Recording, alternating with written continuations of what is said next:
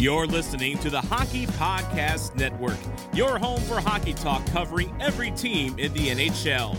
New episodes every Monday. Download at thehockeypodcastnetwork.com or wherever you get your podcasts from.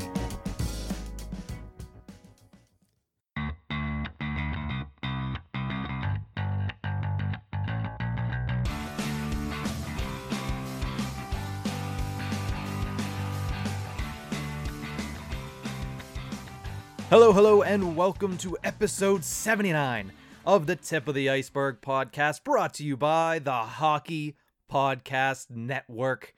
My name is Nick Berlansky, and as always, I am joined by Nicholas J. Horwat, currently sporting an LA Kings hat. How's it going over there, buddy?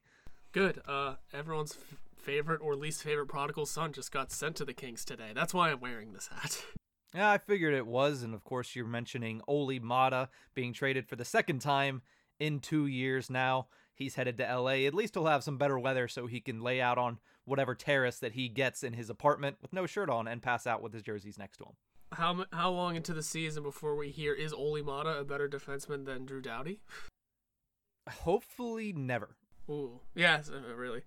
Mainly because I don't really want to hear about the LA Kings at this point. Oh, all right, that's fair. Uh, other than that, though, doing good. I watched your guys' after hours last night. I watched Mhm. part of it, at least most of it, a little bit in the beginning. Uh, we have a new Nick in the network. We do. Nick Floor from the Stick Hungry podcast covering the San Jose Sharks. Uh, so there's three of us now, unless I'm missing one that I don't know. I don't think there's another one Yeah, yet. yeah. Being the operative Yeah. operative word there is yet. Yeah, and uh, that was a good episode. If anyone has the time, go find it, go listen to it. It's on YouTube now. It's where I watched it uh, Mhm. this this week. And yeah, I was just really tired last night and just didn't have the energy to hop on. Plus, I had to work this morning, so Hey, sometimes you got to do what you got to do. We have a stacked show for you guys today. Of course, recent news for the Pittsburgh Penguins. They re signed goaltender Tristan Jarry, which is big news. That also means that somebody might be getting traded here in the near future. Also, we're going to talk about expectations for the Pens next season, as well as an interview that we did with a new contributor here on the Hockey Podcast Network, Brad Leeb, who is a former NHL player and played over 800 professional hockey games in his career. So we'll have that discussion with him coming up, and of course, finishing it off with Pens poll and shoutouts and callouts. But let's get into the leading story of this week for the Pittsburgh Penguins. The Penguins re signing Tristan Jarry to a contract that will run three years at a $3.5 million average annual value. Horwat, what are your thoughts on this signing?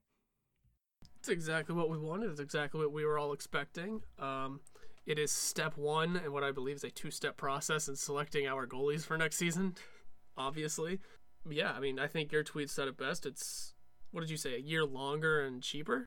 Whether or not this was an actual reporting that this is actually what they were asking, but it was reported that Tristan Jarry's camp wanted a two year deal, $4 million average annual value. So we got him for an extra year, which walks him through his first year of unrestricted free agency. And we got him for a little bit cheaper at three and a half instead of four. So every penny counts right now for general general manager Jim Rutherford. So I think he did a really good job with this signing. And I think it's a it's a bridge deal and it's really Tristan Jarry, okay, you had an all star season last year let's see what you can do in the next three years. And if he does do that well, that's going to mean something pretty big for him in three years' time. hmm It's the type of deal goalies should be signing, considering how just volatile they can be, and just how, like we saw Sergei Bobrovsky, two-time Vezina winner, signed a signed a king's ransom in Florida, and do absolutely nothing.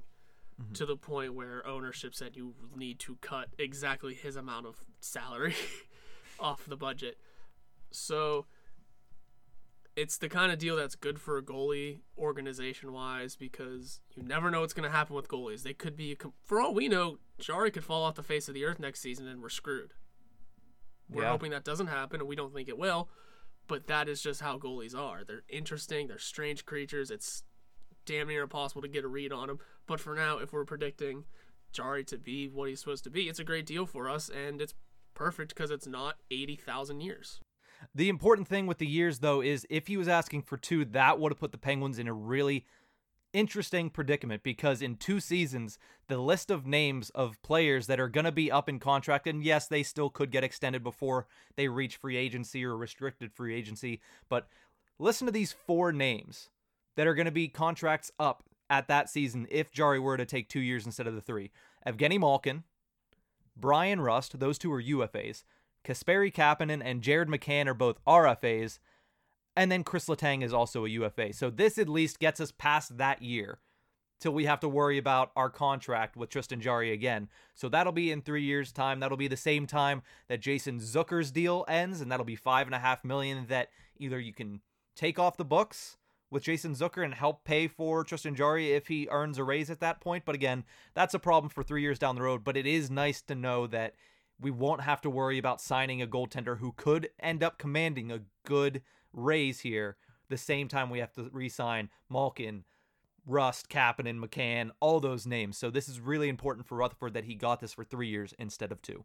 It is. It's it's a good deal because for all we know, by how things are going, this team could look way different in in that final year. That third year, we could be discussing a team that doesn't have Malkin, that doesn't have Letang on it, that who knows may have gotten some sort of return for a Rust trade, or this team could be a completely different team in the next couple of years. It's something to look out for. It's something that Josh Yohe, I believe it was, wrote about our window closing in the Athletic, and he said it's basically got two years because after that we don't know what the hell is going to happen exactly.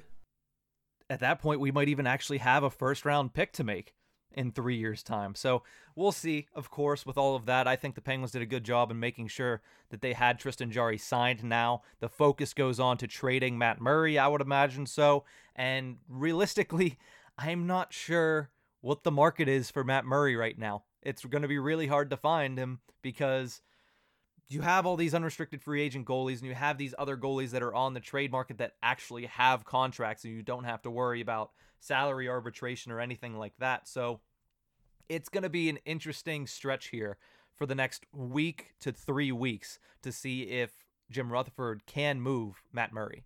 It seems like it's going to happen. I mean, there was a tweet or something, I forget what, what it was, that said uh other NHL GMs don't look at Jack Johnson the same way fans do. That is a good sign to yeah, start. let's hope. um, but that's a good sign for one. And I mean, Jack Johnson's one of those guys that he's had a hell of a story off the ice. That you I, every time I say something, I feel a little bad about it. And every time I feel like say something shitty about Jack Johnson on the ice, I feel a little bad because he's gone through some shit. But I mean, he's not a great player, and I hope for the best. Hope the hope for the best for him off the ice wise, and you know if he goes somewhere else, I wouldn't mind seeing him be at least a little successful and being a good hockey player again. It's it sucks seeing that his career went downhill because, like I said, he was a, I mean, he was a number three overall pick. We mm-hmm. gotta remember that, and you know you just hope for the best for the guy off the ice, but as for on the ice, damn it, it's time for him to go. Speaking of that draft, last week, Bobby Ryan was bought out by the Ottawa Senators. So, what would you think about possibly having the first, second, and third overall pick from the 2005 draft on one team? That'd be so damn interesting. Because Bobby Ryan's not a terrible player yet. Yet. He wouldn't be awful as a third line guy. Right. Especially if it's league minimum. Absolutely. I don't hate it, but I don't know what his speed looks like. And I'm telling you, I'm, I'm looking at every ac- acquisition we make as speed and age. Like that's what I'm looking at here. Younger, faster, younger, faster. That's what we've been like hard pressed to like look at into this off mm-hmm. season. Mm-hmm. As for younger, we know he's not younger.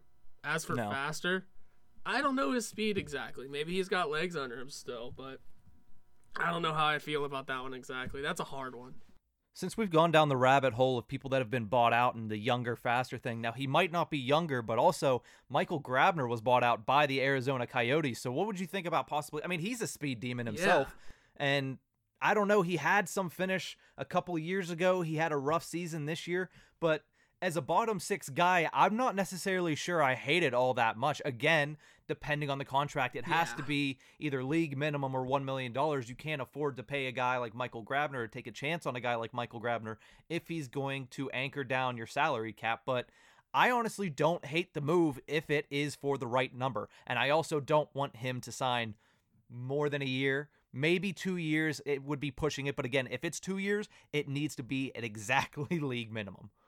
Michael Grabner's an interesting one because I feel like he would request way more than what you're thinking.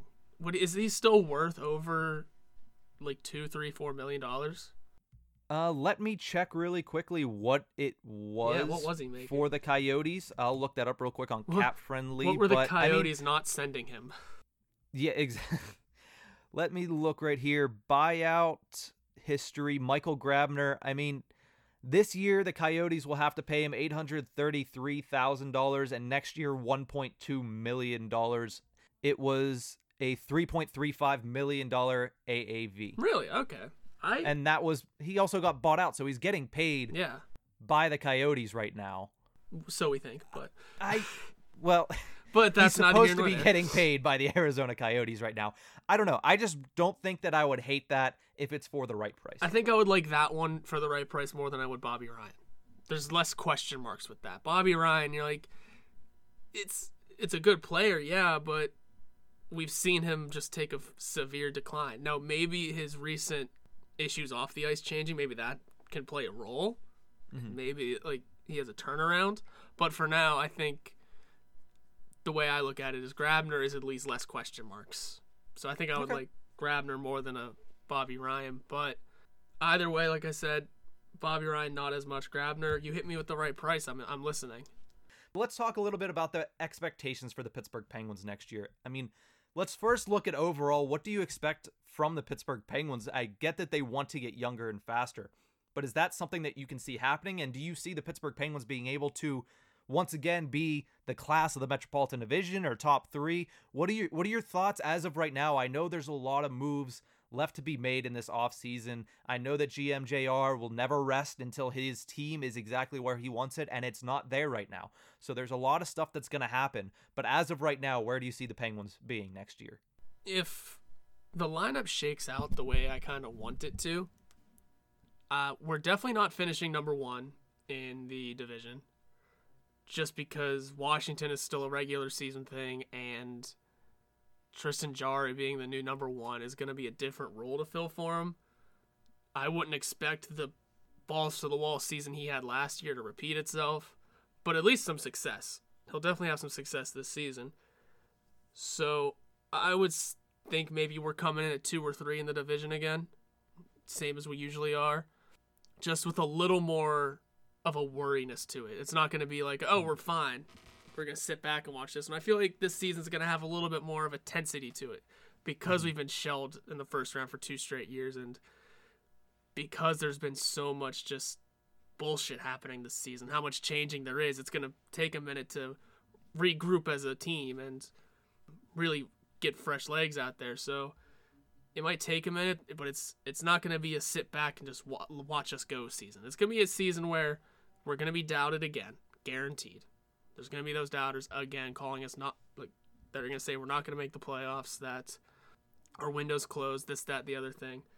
It's going to be a season where we're once again trying to prove all that wrong to make the playoffs. And like I said, a second or third place finish I'll take, and it won't be an easy one, but it but it will be a fun one at least. It'll be tense. It'll be interesting. It'll be playoff hockey all year long. Maybe that's kind of the way I'm thinking about it. It's going to be interesting depending upon whether or not they end up with the 82 game schedule or the 48 game schedule, as we talked about a little Yeah. bit last week. I mean, they're not a team that traditionally starts well in the first place. And that's even when you have a team that has played together, that has been able to have the chance to mesh. Now you're bringing in a lot of new players. You have Sevier joining the crew, you have Kapanen, you have Matheson as well. These guys, like you said, are going to take a little while to mesh, plus Tristan Jarry getting used to being the guy. There's going to be some growing pains in that, almost definitely. So it's going to be a slow start. I think that's what you can expect by the Penguins, but I, I totally agree with you in that they're going to be in the top four in the division. The question is going to be if they can mesh fast enough to be able to get to that two seed, possibly contend for the one seed. But the issue that I see right now is the rest of the division is going to be really difficult to beat. The way I look at this right now, there's a lot of goaltending prospects out there in free agency and out there for trade. If Carolina can scoop Can one on of them up, Any of them. Any they will them. be a top three team. The Rangers, I'm not sure what they're going to do. They're going to be really good. They were pretty good this year, and people didn't really give them their due, but they're going to be really good next year, especially now that they finally figured out what they're doing in goaltending, and they're also adding Alexi Lafreniere, which, of, co- of course, I say it so many times, but it cannot be understated that this kid is not your run of the mill. Not not to say that Jack Hughes is run of the mill, but he is a step above the Jack Hughes and the Nico Hischiers. Not that they're bad players, but he's going to make an impact a lot quicker than those players have. So it's gonna be a tough division, and of course, you know what the Capitals they're there. Uh, it's gonna be a tough division. I think the Penguins, like you mentioned, maybe two, maybe three. I could see them getting a wild card spot as the four seed, but the issue I have is whenever we talk about if there is Stanley Cup contender, Horwat, do you see the Pittsburgh Penguins as they are now as a contender for the 2021 Stanley Cup? I believe Serious so. contender, I should say. I believe so. I mean, the easy answer is never count out Malkin and Crosby. Starting uh, there. Yeah. At least Crosby. Never count him out. He'll carry a team anywhere he wants to go. But beyond that, I think if this if this team gets built just the right way and it's getting there, it's on its way to that. I think it's got a great opportunity at it again. I mean, we got those two years left with Malkin and Letang at least. It is definitely something just to keep an eye on, but yeah, I think we still have a chance. I I really don't have too many words on it other than I think we could still contend, and it's gonna be up to Malkin and Crosby to still be the best players in the league, and for you know the depth to figure it out. But they can do it. Mm-hmm. They're gonna make the playoffs next season. That there's not a doubt in my mind. You cannot count out Sidney Crosby and Evgeny Malkin when it comes to getting the Pittsburgh Penguins into the dance. From where I'm at right now, from where I'm sitting looking at this team, and from looking at the performance that they have shown in the past two playoffs, I cannot in good conscience call them a serious Stanley Cup contender right now. That's Prove fair. me wrong, please. I'd love Yeah. that. But this past playoffs, what happened against Montreal, the year before, what happened against the Islanders, even the year prior to that, they didn't look all that great against the Washington Capitals. And yeah, they beat the crap out of the Philadelphia Flyers in the first round, but th- that Philadelphia Flyers team was prematurely in the playoffs at that point. They were not ready for the playoffs. They just they got in and good on them, but they were not ready for the playoffs.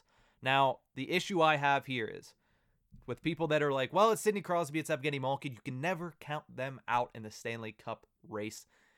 Yeah, I, I I think I can when I've looked at the past two seasons and I look at the fact that they are now older than they've ever been. Clearly, that's how math works and that's how the world works.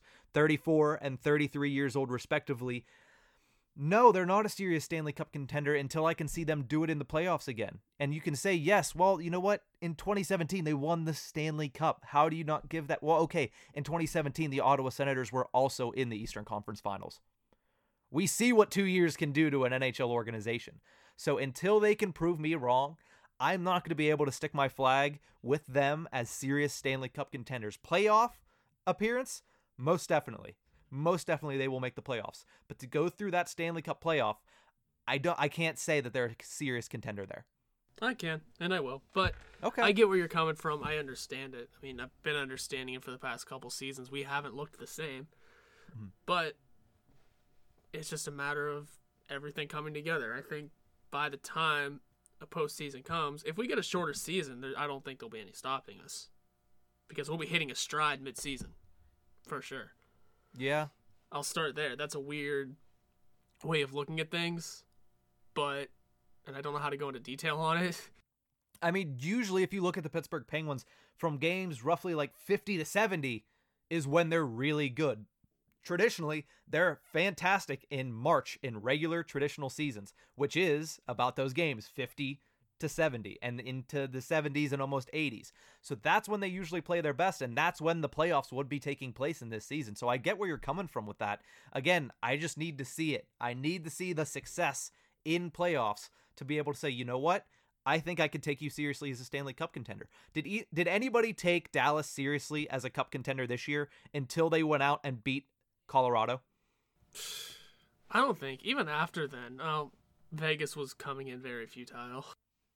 They were, but at the same time, you still had a confidence in the Dallas Stars. I'll put it a different way. Did anybody think the New York Islanders were a Stanley Cup contender off of Long Island? On Long Island, I get it. They're very loyal. But anybody not on Long Island, did they really think the Islanders were a serious contender when they beat the Florida Panthers?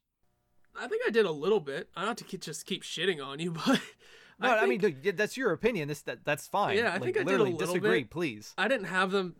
I didn't think they'd go to the finals.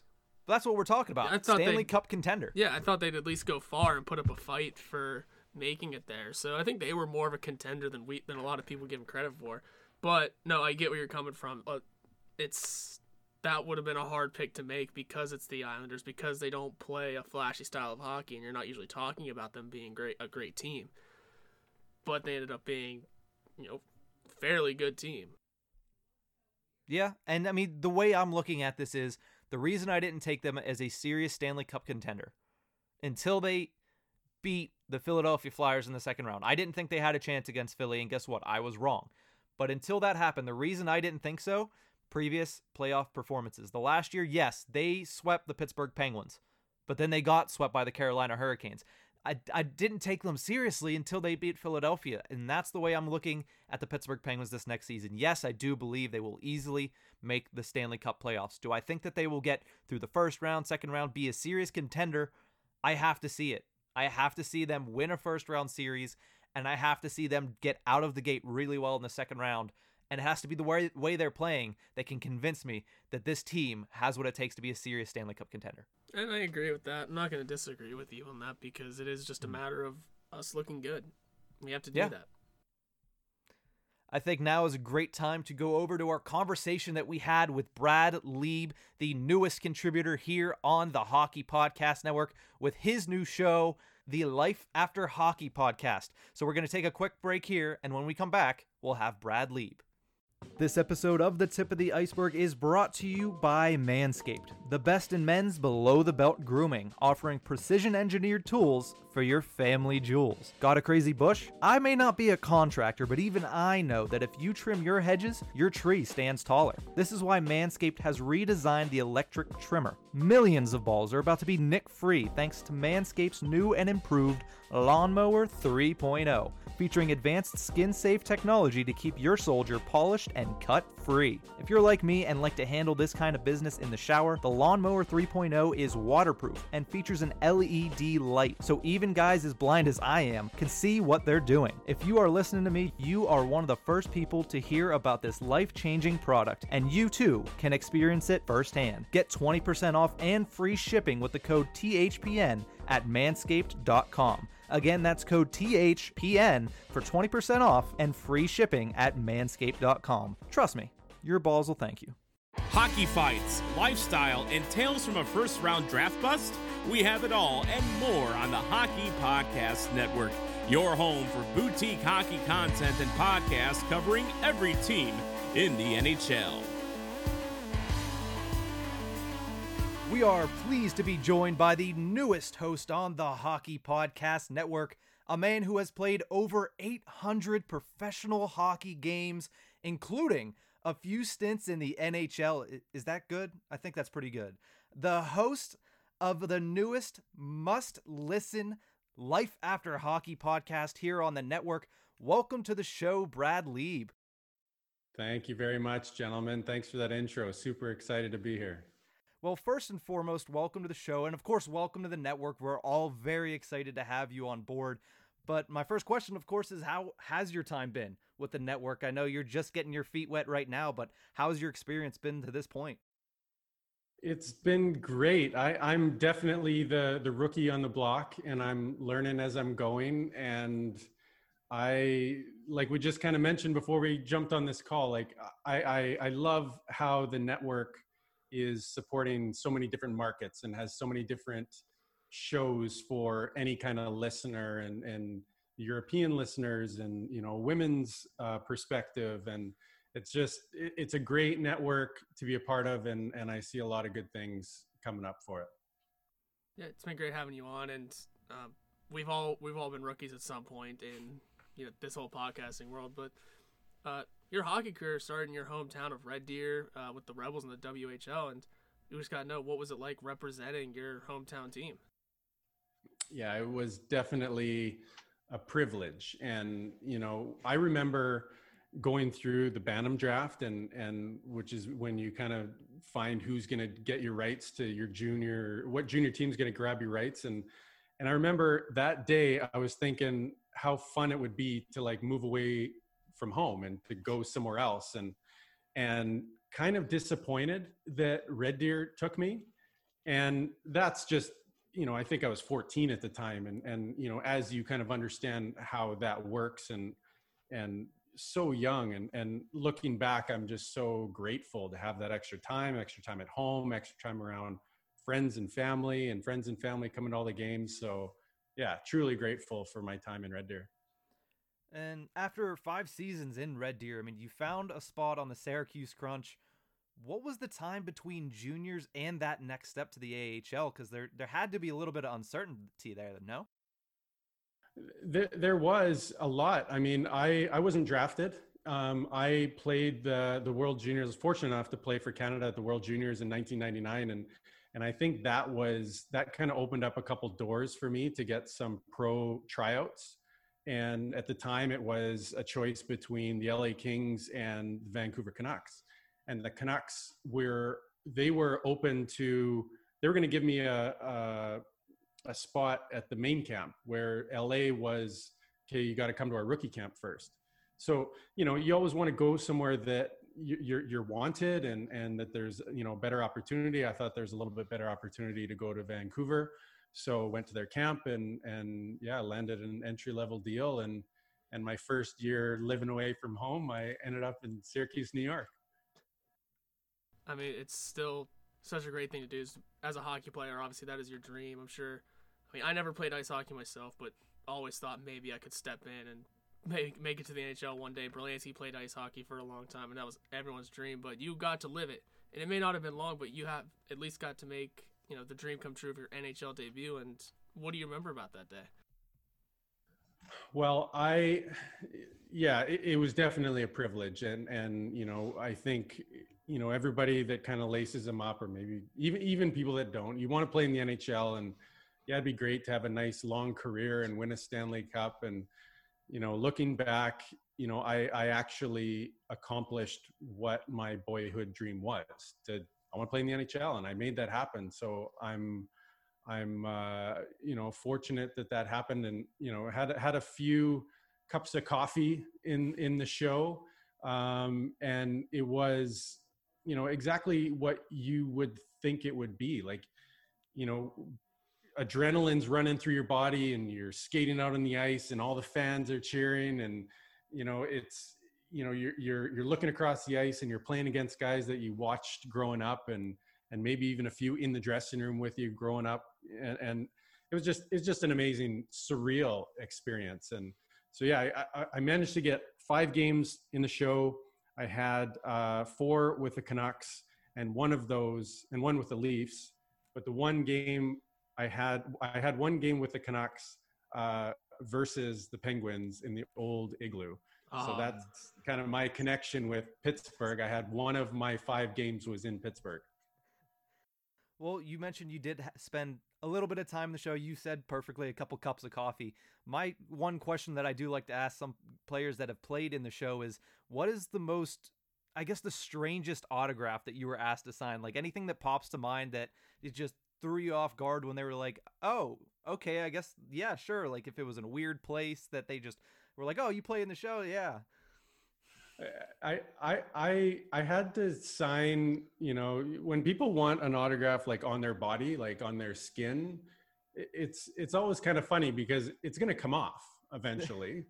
you know, and you know, and it, I guess it's you know, maybe spur the moment, maybe, uh, you know, didn't have anything else to sign. But I always thought that's kind of weird. It didn't happen very often, but maybe a couple times. And, and yeah, I don't know, maybe just went home and, and washed it right off. But, but, but yeah, it's, there, there is some strange requests, but it's always fun to kind of interact with the fans.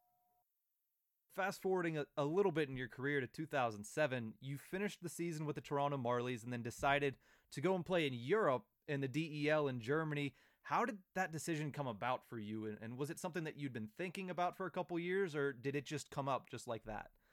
Yeah, so my my brother um, also played uh, professional hockey for I think 15 years total.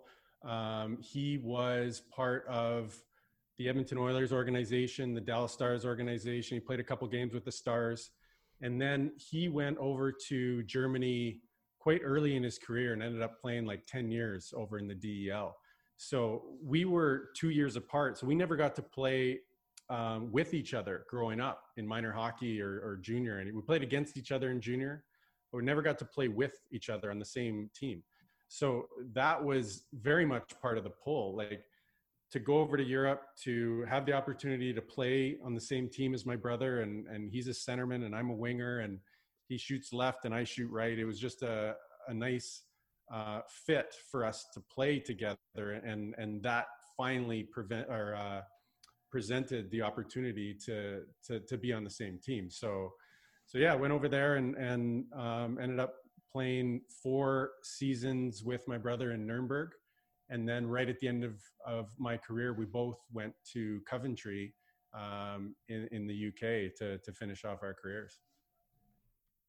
And during your time in Europe, you created the site betonhockey.com and just what was that site and what was your idea and where did it start from?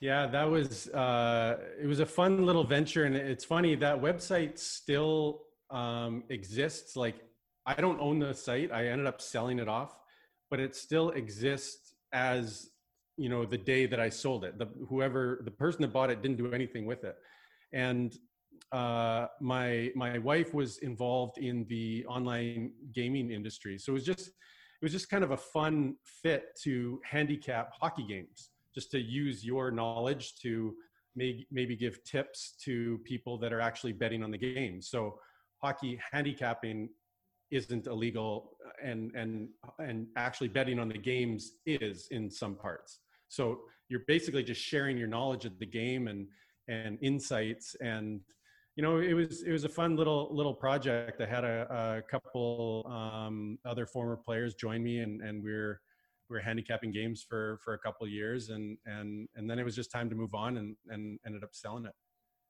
Oh, there you go. Can always nice when you can make a payday out of an idea, right? Absolutely, and and and during and during, yeah, exactly. Uh, the one question I did have, since you you played those couple of years in Europe, how different was the European game to the North American game. I mean, you came up, of course, you played in the CHL and juniors with Red Deer, as we mentioned. Then you played so many years in the AHL and a couple cups of coffee in the NHL. And then you you make this switch. What are the biggest differences, at least for you? What were the biggest differences in moving over to that European style of play? Yeah, definitely. The the first um, obvious difference is just this: the size of the ice is bigger in Europe. So you know, having to adjust to that, th- there's a lot more time and space. So you can't really play the same game as you do in North America. And, and at the same time, uh, playing in Germany, the, the German league has the most, um, uh, and, and it did at the time, I, I think it still does, but the most uh, import players per team. So you, you, you end up having um, almost half the team is imports and half the team is Germans. And most of the imports are typically North American, typically Canadian. So there's there's a real familiar uh, style of play because there's so many North Americans over there. So you know, adjusting to the ice a little bit, not so much, and and and uh, you know, just having the style of play. Um, you know, the adjustment actually wasn't that uh, difficult or, or, or too big of a curve. I think, you know, if, if you're going to go over to a league like, like Sweden or um, maybe the Swiss league. Like there's a different style of play. There's a lot of puck possession and you know they don't like to dump and chase and so that adds to a very different different games. So germany was was very similar to, to north america. How were some of the off ice differences between like north american hockey and european hockey? Like not just you know some of the guys you've played with but also like is there a big crowd difference? Like how do europeans handle hockey over there? Like they're at a soccer game.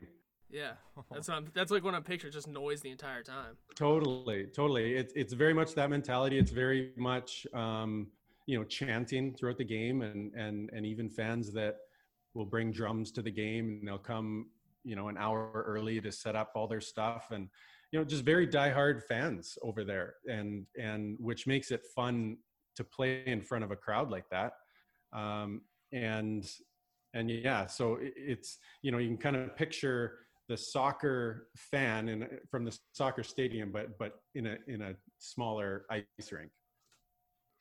Well, we really appreciate you joining us. Only have a couple questions left for you. I know we want to let you get back to your day, but the one big thing that you mentioned there that you you played with your brother, and that's something that not a lot of people get to do. You know, you play with your brother in a professional league halfway across the world whenever you first stepped on the ice with him for your first game together, was there anything he said to you or you said to him or any jokes that you guys made to each other at that point?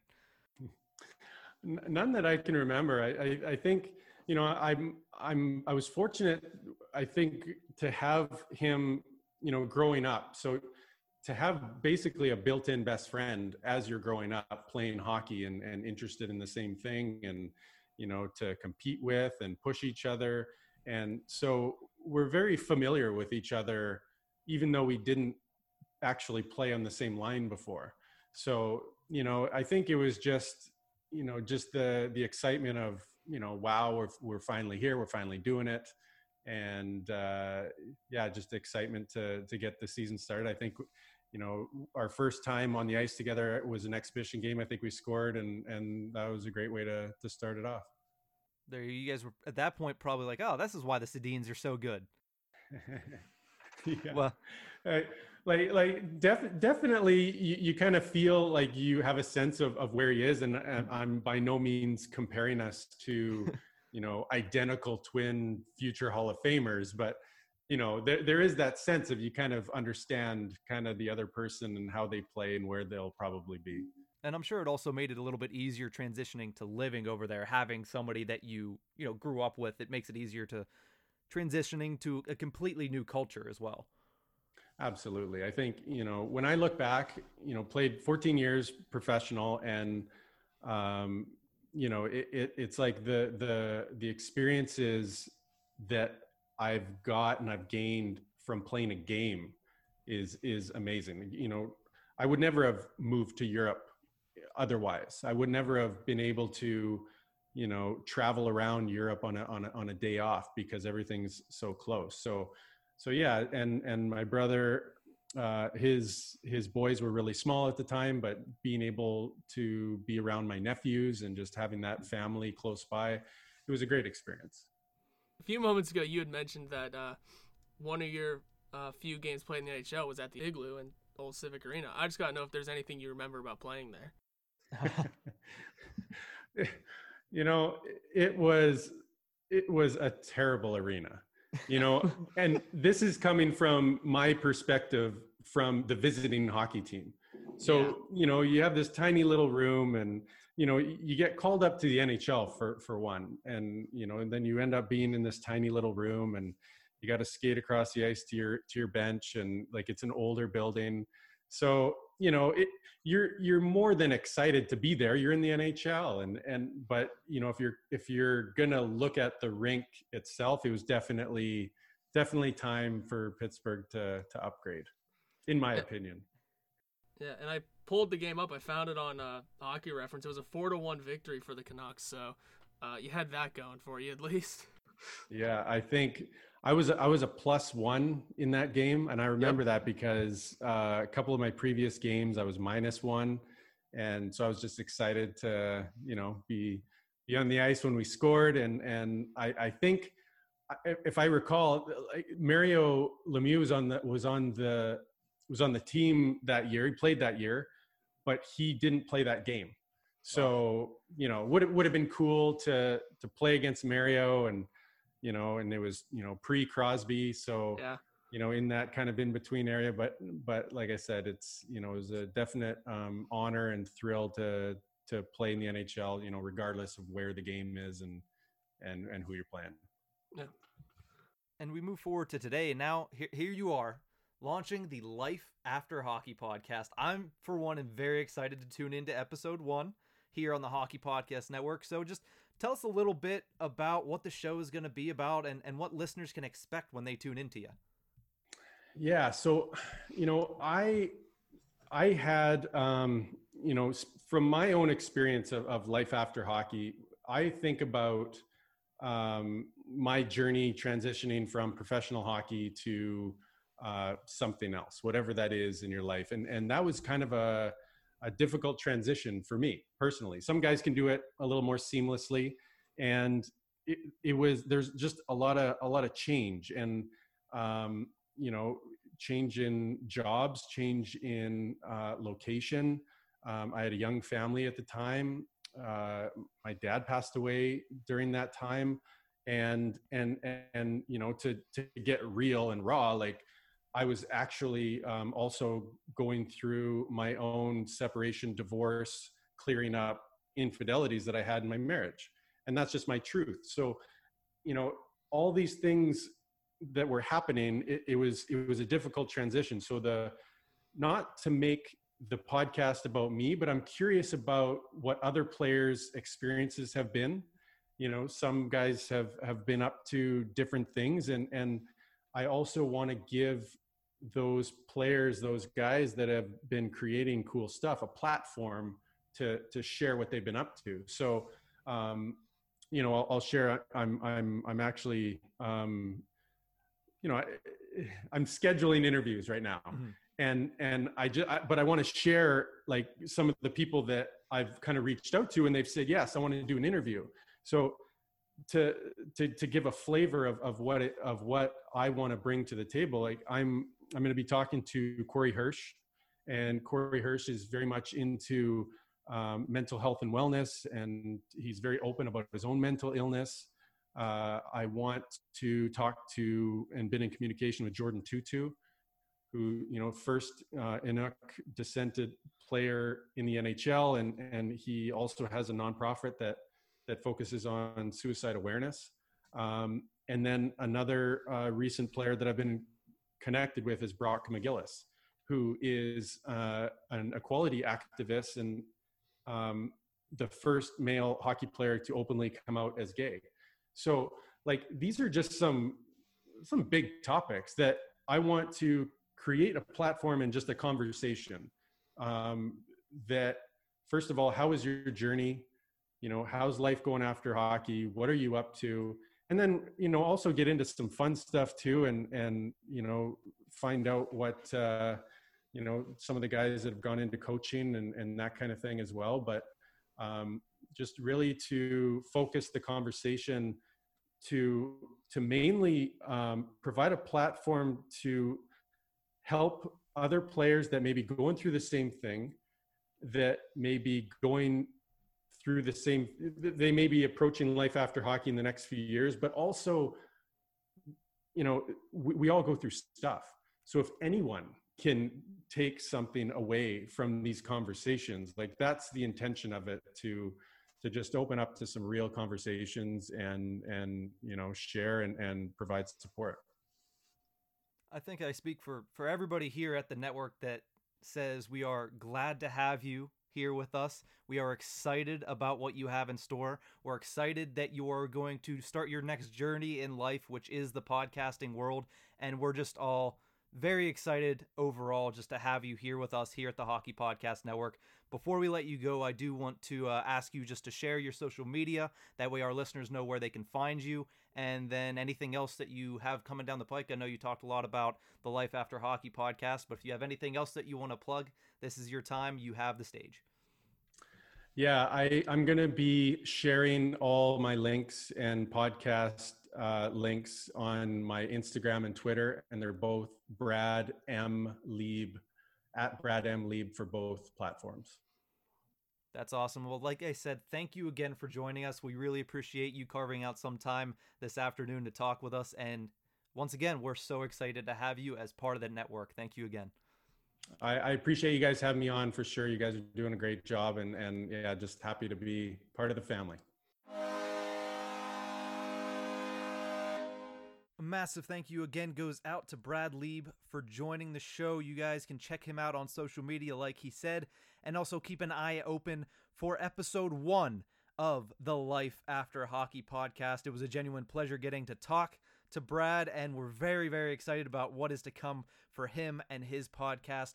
But as we move along here on episode 79 of The Tip of the Iceberg, we are going to give you another network show advertisement of one of our shows. This week, we're going to give you an advertisement of the Bolts broadcast covering the 2020 Stanley Cup champion Tampa Bay Lightning.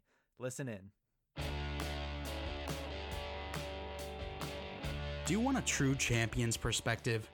Well, come on over to the Bolts broadcast, where we talk about the Tampa Bay Lightning, have some friendly banter, and of course, hockey name of the day. If you pronounce it, you can get it. Anthony Nunschwander. Ah, you didn't pronounce it right. That's An- Anthony. Anthony Nunschwander. It's it's N E U E N. It's Neuenschwander. Anthony Neuenschwander. Dude, I always slept in German class, so I don't know. I don't know how you expected me to put that together. Come on. You only took it for four years. I took it for two. Took it for two years? Oh no, Jado yeah. took it that long. I, I took it for two years and was like asleep in all of German too. Oh, you you, she, you only took it in, in uh, junior high. You didn't take yeah. it in high school at all. You're listening to the Hockey Podcast Network, your home for hockey talk covering every team in the NHL. New episodes every Monday. Download at the hockeypodcastnetwork.com or wherever you get your podcasts from.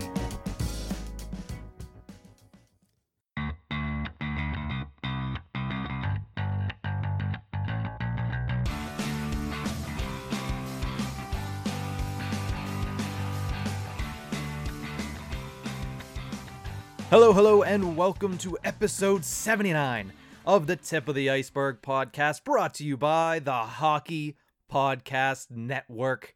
My name is Nick Berlansky, and as always, I am joined by Nicholas J. Horwat, currently sporting an LA Kings hat. How's it going over there, buddy? Good. Uh, everyone's f- favorite or least favorite prodigal son just got sent to the Kings today. That's why I'm wearing this hat.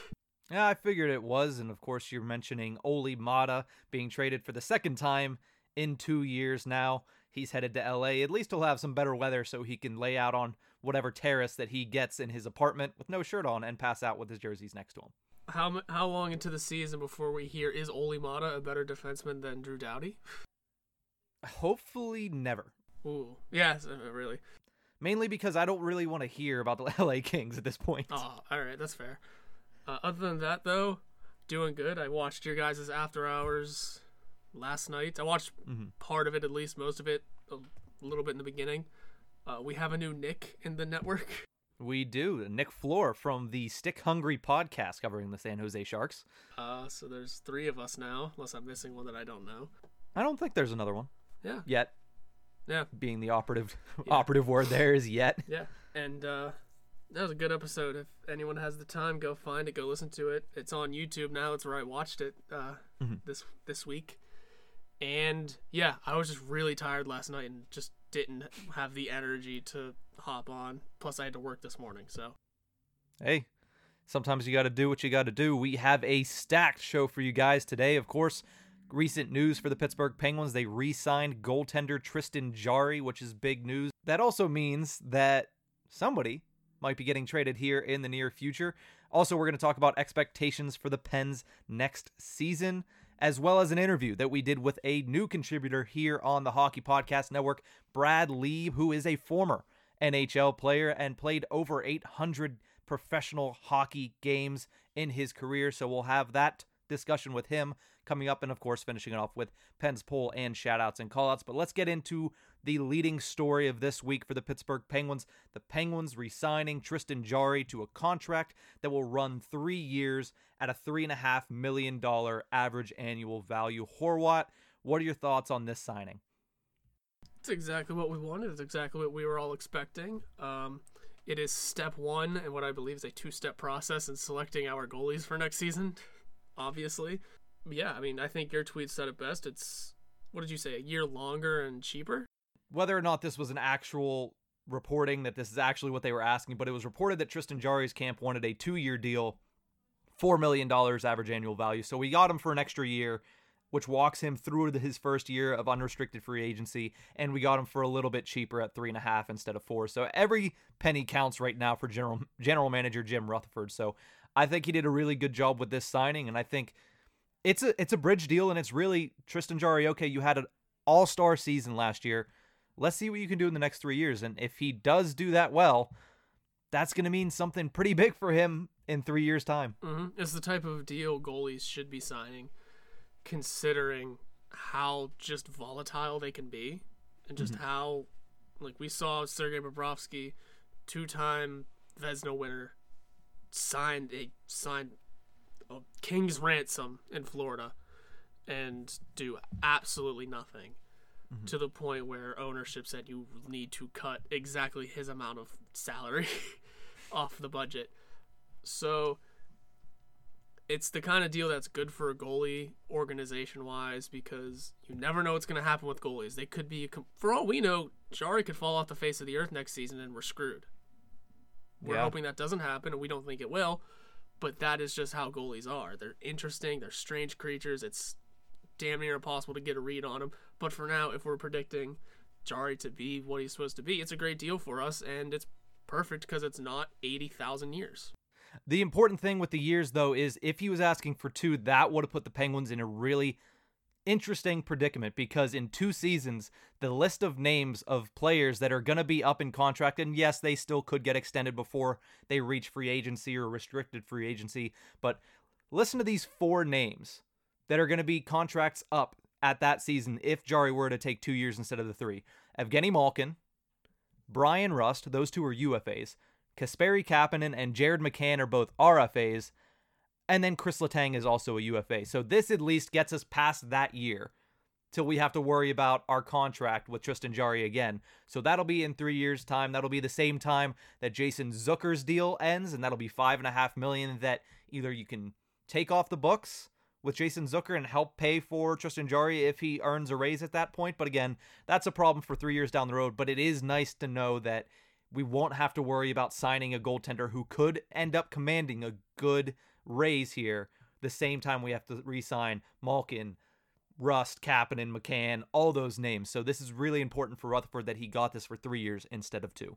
It is. It's it's a good deal because for all we know, by how things are going, this team could look way different in in that final year. That third year, we could be discussing a team that doesn't have Malkin, that doesn't have Letang on it, that who knows may have gotten some sort of return for a Rust trade, or this team could be a completely different team in the next couple of years. It's something to look out for. It's something that Josh Yohe, I believe it was, wrote about our window closing in the Athletic, and he said it's basically got two years because after that we don't know what the hell is going to happen exactly. At that point, we might even actually have a first round pick to make in three years' time. So we'll see, of course, with all of that. I think the Penguins did a good job in making sure that they had Tristan Jarry signed now. The focus goes on to trading Matt Murray, I would imagine so. And realistically, I'm not sure what the market is for Matt Murray right now. It's going to be really hard to find him because you have all these unrestricted free agent goalies and you have these other goalies that are on the trade market that actually have contracts and you don't have to worry about salary arbitration or anything like that. So it's going to be an interesting stretch here for the next week to three weeks to see if Jim Rutherford can move Matt Murray. It seems like it's going to happen. I mean, there was a tweet or something, I forget what, what it was, that said uh, other NHL GMs don't look at Jack Johnson the same way fans do. That is a good sign to yeah, start. let's hope. um, but that's a good sign for one. And I mean, Jack Johnson's one of those guys that he's had a hell of a story off the ice that you I, every time I say something I feel a little bad about it. And every time I feel like say something shitty about Jack Johnson on the ice, I feel a little bad cuz he's gone through some shit. But I mean, he's not a great player and I hope for the best hope the hope for the best for him off the ice wise and you know, if he goes somewhere else, I wouldn't mind seeing him be at least a little successful and being a good hockey player again. It's it sucks seeing that his career went downhill because, like I said, he was a, I mean, he was a number three overall pick. We mm-hmm. gotta remember that, and you know, you just hope for the best for the guy off the ice. But as for on the ice, damn it, it's time for him to go. Speaking of that draft, last week Bobby Ryan was bought out by the Ottawa Senators. So, what would you think about possibly having the first, second, and third overall pick from the 2005 draft on one team? That'd be so damn interesting. Because Bobby Ryan's not a terrible player yet. Yet. He wouldn't be awful as a third line guy. Right. Especially if it's league minimum. Absolutely. I don't hate it, but I don't know what his speed looks like. And I'm telling you, I'm, I'm looking at every ac- acquisition we make as speed and age. Like, that's what I'm looking at here. Younger, faster, younger, faster. That's what we've been, like, hard pressed to, like, look at into this off season. Mm-hmm. As for younger, we know he's not younger. As for no. faster, I don't know his speed exactly. Maybe he's got legs under him still, but I don't know how I feel about that one exactly. That's a hard one.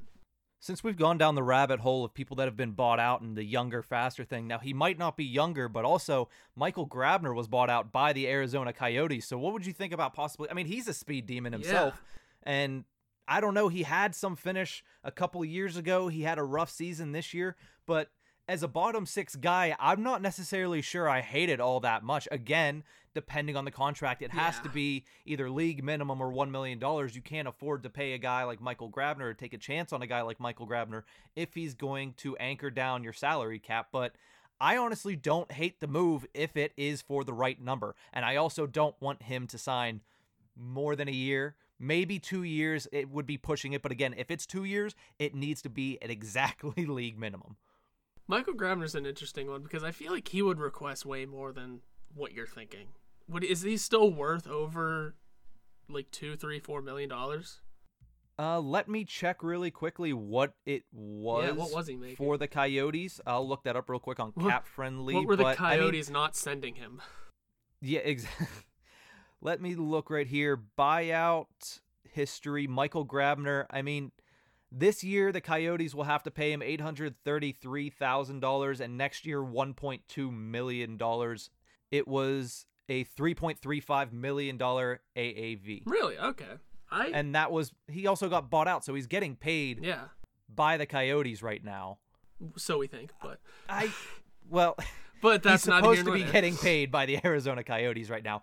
I don't know. I just don't think that I would hate that if it's for the right price. I think I would like that one for the right price more than I would Bobby Ryan.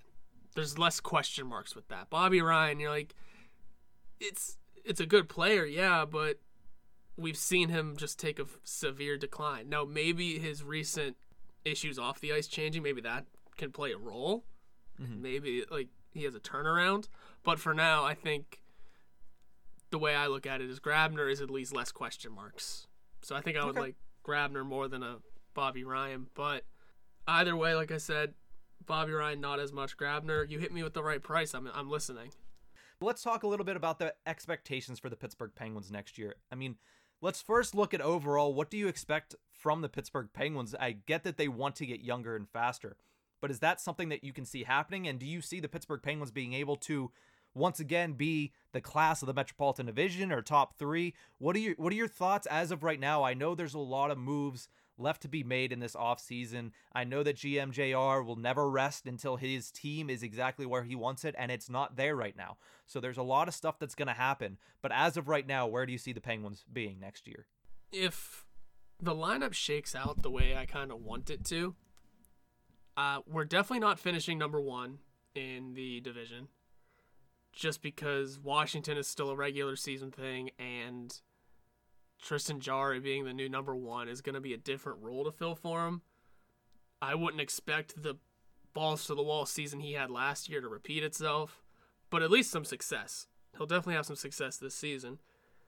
So I would think maybe we're coming in at two or three in the division again, same as we usually are, just with a little more of a worriness to it. It's not going to be like, oh, we're fine. We're going to sit back and watch this. And I feel like this season's going to have a little bit more of a tensity to it because mm-hmm. we've been shelled in the first round for two straight years and because there's been so much just bullshit happening this season, how much changing there is, it's going to take a minute to regroup as a team and really get fresh legs out there. So it might take a minute, but it's it's not going to be a sit back and just wa- watch us go season. It's going to be a season where we're going to be doubted again, guaranteed. There's going to be those doubters again calling us not like that are going to say we're not going to make the playoffs, that our window's closed, this, that, the other thing. It's going to be a season where we're once again trying to prove all that wrong to make the playoffs. And like I said, a second or third place finish I'll take, and it won't be an easy one, but it but it will be a fun one at least. It'll be tense. It'll be interesting. It'll be playoff hockey all year long. Maybe that's kind of the way I'm thinking about it. It's going to be interesting depending upon whether or not they end up with the 82 game schedule or the 48 game schedule, as we talked about a little Yeah. bit last week. I mean, they're not a team that traditionally starts well in the first place. And that's even when you have a team that has played together, that has been able to have the chance to mesh. Now you're bringing in a lot of new players. You have Sceviour joining the crew, you have Kapanen, you have Matheson as well. These guys, like you said, are going to take a little while to mesh, plus Tristan Jarry getting used to being the guy. There's going to be some growing pains in that, almost definitely. So it's going to be a slow start. I think that's what you can expect by the Penguins, but I, I totally agree with you in that they're going to be in the top four in the division. The question is going to be if they can mesh fast enough to be able to get to that two seed, possibly contend for the one seed. But the issue that I see right now is the rest of the division is going to be really difficult to beat. The way I look at this right now, there's a lot of goaltending prospects out there in free agency and out there for trade. If Carolina can scoop Can one on of them up, Any of them, any. they will be a top three team. The Rangers, I'm not sure what they're going to do. They're going to be really good. They were pretty good this year, and people didn't really give them their due, but they're going to be really good next year, especially now that they finally figured out what they're doing in goaltending, and they're also adding Alexi Lafreniere, which, of, co- of course, I say it so many times, but it cannot be understated that this kid is not your run of the mill. Not not to say that Jack Hughes is run of the mill, but he is a step above the Jack Hughes and the Nico Hischiers. Not that they're bad players, but he's going to make an impact a lot quicker than those players have. So it's gonna be a tough division, and of course, you know what the Capitals they're there. Uh, it's gonna be a tough division. I think the Penguins, like you mentioned, maybe two, maybe three. I could see them getting a wild card spot as the four seed, but the issue I have is whenever we talk about if there is Stanley Cup contender. Horwat, do you see the Pittsburgh Penguins as they are now as a contender for the 2021 Stanley Cup? I believe so. Serious so. contender, I should say. I believe so. I mean, the easy answer is never count out Malkin and Crosby. Starting there. Yeah. At least Crosby. Never count him out. He'll carry a team anywhere he wants to go. But beyond that, I think if this if this team gets built just the right way and it's getting there, it's on its way to that. I think it's got a great opportunity at it again. I mean, we got those two years left with Malkin and Letang at least. It is definitely something just to keep an eye on, but yeah, I think we still have a chance. I I really don't have too many words on it other than I think we can still contend, and it's gonna be up to Malkin and Crosby to still be the best players in the league, and for you know the depth to figure it out. But they can do it. Mm-hmm. They're gonna make the playoffs next season. That there's not a doubt in my mind. You cannot count out Sidney Crosby and Evgeny Malkin when it comes to getting the Pittsburgh Penguins into the dance. From where I'm at right now, from where I'm sitting looking at this team, and from looking at the performance that they have shown in the past two playoffs, I cannot in good conscience call them a serious Stanley Cup contender right now. That's Prove fair. me wrong, please. I'd love Yeah. that. But this past playoffs, what happened against Montreal, the year before, what happened against the Islanders, even the year prior to that, they didn't look all that great against the Washington Capitals. And yeah, they beat the crap out of the Philadelphia Flyers in the first round, but th- that Philadelphia Flyers team was prematurely in the playoffs at that point. They were not ready for the playoffs. They just they got in and good on them, but they were not ready for the playoffs. Now, the issue I have here is with people that are like, well, it's Sidney Crosby, it's Evgeny Malkin, you can never count them out in the Stanley Cup race. Yeah, I, I I think I can when I've looked at the past two seasons and I look at the fact that they are now older than they've ever been. Clearly, that's how math works and that's how the world works. 34 and 33 years old, respectively. No, they're not a serious Stanley Cup contender until I can see them do it in the playoffs again. And you can say, yes, well, you know what? In 2017, they won the Stanley Cup. How do you not give that? Well, okay, in 2017, the Ottawa Senators were also in the Eastern Conference Finals. We see what two years can do to an NHL organization. So until they can prove me wrong, I'm not going to be able to stick my flag with them as serious Stanley Cup contenders. Playoff appearance? Most definitely most definitely they will make the playoffs. But to go through that Stanley Cup playoff, I don't I can't say that they're a serious contender there. I can, and I will. But okay. I get where you're coming from. I understand it. I mean, I've been understanding it for the past couple seasons. We haven't looked the same. Mm-hmm. But it's just a matter of everything coming together. I think by the time a postseason comes, if we get a shorter season, there, I don't think there'll be any stopping us. Because we'll be hitting a stride mid-season, for sure. Yeah. I'll start there. That's a weird way of looking at things, but and I don't know how to go into detail on it. I mean, usually if you look at the Pittsburgh Penguins from games roughly like 50 to 70 is when they're really good.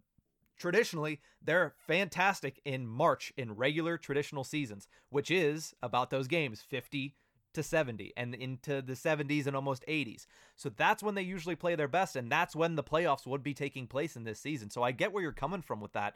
Again, I just need to see it. I need to see the success in playoffs to be able to say, "You know what? I think I could take you seriously as a Stanley Cup contender." Did did anybody take Dallas seriously as a cup contender this year until they went out and beat Colorado? I don't think even after then. Um, Vegas was coming in very futile. They were, but at the same time, you still had a confidence in the Dallas Stars. I'll put it a different way. Did anybody think the New York Islanders were a Stanley Cup contender off of Long Island? On Long Island, I get it. They're very loyal. But anybody not on Long Island, did they really think the Islanders were a serious contender when they beat the Florida Panthers?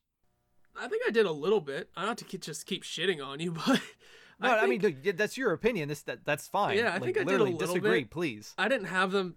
I didn't think they'd go to the finals. That's what we're talking about. I thought Stanley Cup contender. Yeah, I thought they'd at least go far and put up a fight for making it there. So I think they were more of a contender than we than a lot of people give them credit for.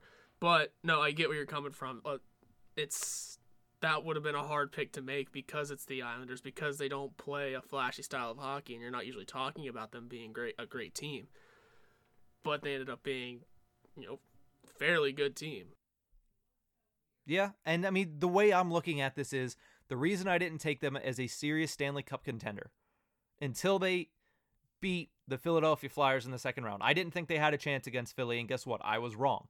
But until that happened, the reason I didn't think so, previous playoff performances. The last year, yes, they swept the Pittsburgh Penguins, but then they got swept by the Carolina Hurricanes.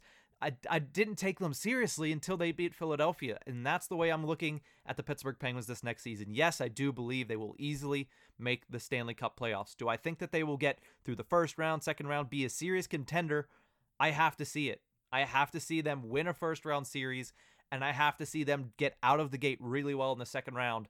And it has to be the way, way they're playing that can convince me that this team has what it takes to be a serious Stanley Cup contender. And I agree with that. I'm not going to disagree with you on that because it is just a mm. matter of us looking good. We have to do yeah. that. I think now is a great time to go over to our conversation that we had with Brad Leeb, the newest contributor here on the Hockey Podcast Network, with his new show, the Life After Hockey Podcast. So we're going to take a quick break here, and when we come back, we'll have Brad Leeb. This episode of The Tip of the Iceberg is brought to you by Manscaped, the best in men's below the belt grooming, offering precision engineered tools for your family jewels. Got a crazy bush? I may not be a contractor, but even I know that if you trim your hedges, your tree stands taller. This is why Manscaped has redesigned the electric trimmer. Millions of balls are about to be nick free thanks to Manscaped's new and improved Lawnmower 3.0, featuring advanced skin safe technology to keep your soldier polished and cut free. If you're like me and like to handle this kind of business in the shower, the Lawnmower 3.0 is waterproof and features an LED light, so even guys as blind as I am can see what they're doing. If you are listening to me, you are one of the first people to hear about this life changing product, and you too can experience it firsthand. Get 20% off and free shipping with the code THPN at manscaped.com. Again, that's code THPN for 20% off and free shipping at manscaped.com. Trust me, your balls will thank you. Hockey fights, lifestyle, and tales from a first round draft bust? We have it all and more on the Hockey Podcast Network, your home for boutique hockey content and podcasts covering every team in the NHL. We are pleased to be joined by the newest host on the Hockey Podcast Network, a man who has played over 800 professional hockey games, including a few stints in the NHL. Is that good? I think that's pretty good. The host of the newest must listen Life After Hockey podcast here on the network. Welcome to the show, Brad Leeb. Thank you very much, gentlemen. Thanks for that intro. Super excited to be here. Well, first and foremost, welcome to the show. And of course, welcome to the network. We're all very excited to have you on board. But my first question, of course, is how has your time been with the network? I know you're just getting your feet wet right now, but how has your experience been to this point? It's been great. I, I'm definitely the the rookie on the block, and I'm learning as I'm going. And I like we just kind of mentioned before we jumped on this call. Like I, I I love how the network is supporting so many different markets and has so many different shows for any kind of listener and and European listeners and you know women's uh, perspective and it's just it, it's a great network to be a part of and and I see a lot of good things coming up for it. Yeah, it's been great having you on, and um, we've all we've all been rookies at some point in you know this whole podcasting world. But uh, your hockey career started in your hometown of Red Deer uh, with the Rebels in the WHL, and you just got to know what was it like representing your hometown team. Yeah, it was definitely a privilege, and you know I remember going through the Bantam draft and and which is when you kind of find who's going to get your rights to your junior what junior team's going to grab your rights and and I remember that day I was thinking how fun it would be to like move away from home and to go somewhere else. And and kind of disappointed that Red Deer took me.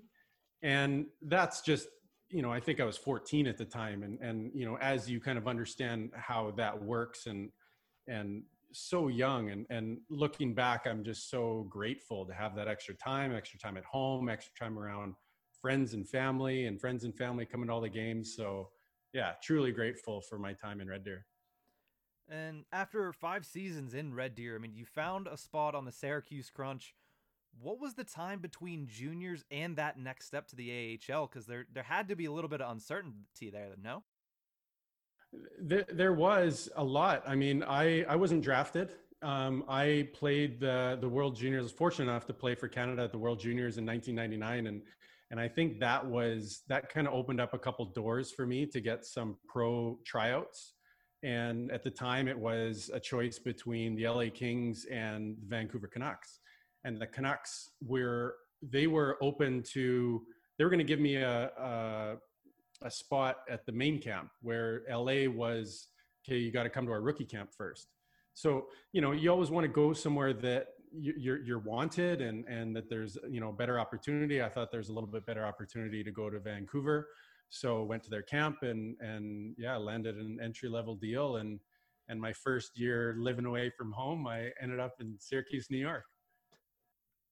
I mean, it's still such a great thing to do as a hockey player. Obviously, that is your dream. I'm sure I mean, I never played ice hockey myself, but always thought maybe I could step in and make make it to the NHL one day. Berlansky played ice hockey for a long time, and that was everyone's dream. But you got to live it, and it may not have been long, but you have at least got to make you know the dream come true of your NHL debut. And what do you remember about that day? Well, I, yeah, it, it was definitely a privilege, and and you know, I think you know everybody that kind of laces them up, or maybe even even people that don't, you want to play in the NHL, and yeah, it'd be great to have a nice long career and win a Stanley Cup, and you know, looking back, you know, I I actually accomplished what my boyhood dream was to I want to play in the NHL, and I made that happen. So I'm I'm uh, you know fortunate that that happened, and you know had had a few cups of coffee in in the show, um, and it was you know exactly what you would think it would be like you know adrenaline's running through your body and you're skating out on the ice and all the fans are cheering and you know it's you know you're you're you're looking across the ice and you're playing against guys that you watched growing up and and maybe even a few in the dressing room with you growing up. And, and it was just it's just an amazing surreal experience. And so yeah I, I managed to get five games in the show. I had uh, four with the canucks and one of those and one with the leafs. But the one game i had i had one game with the canucks uh, versus the penguins in the old igloo so ah. that's kind of my connection with pittsburgh i had one of my five games was in pittsburgh well, you mentioned you did spend a little bit of time in the show. You said perfectly a couple cups of coffee.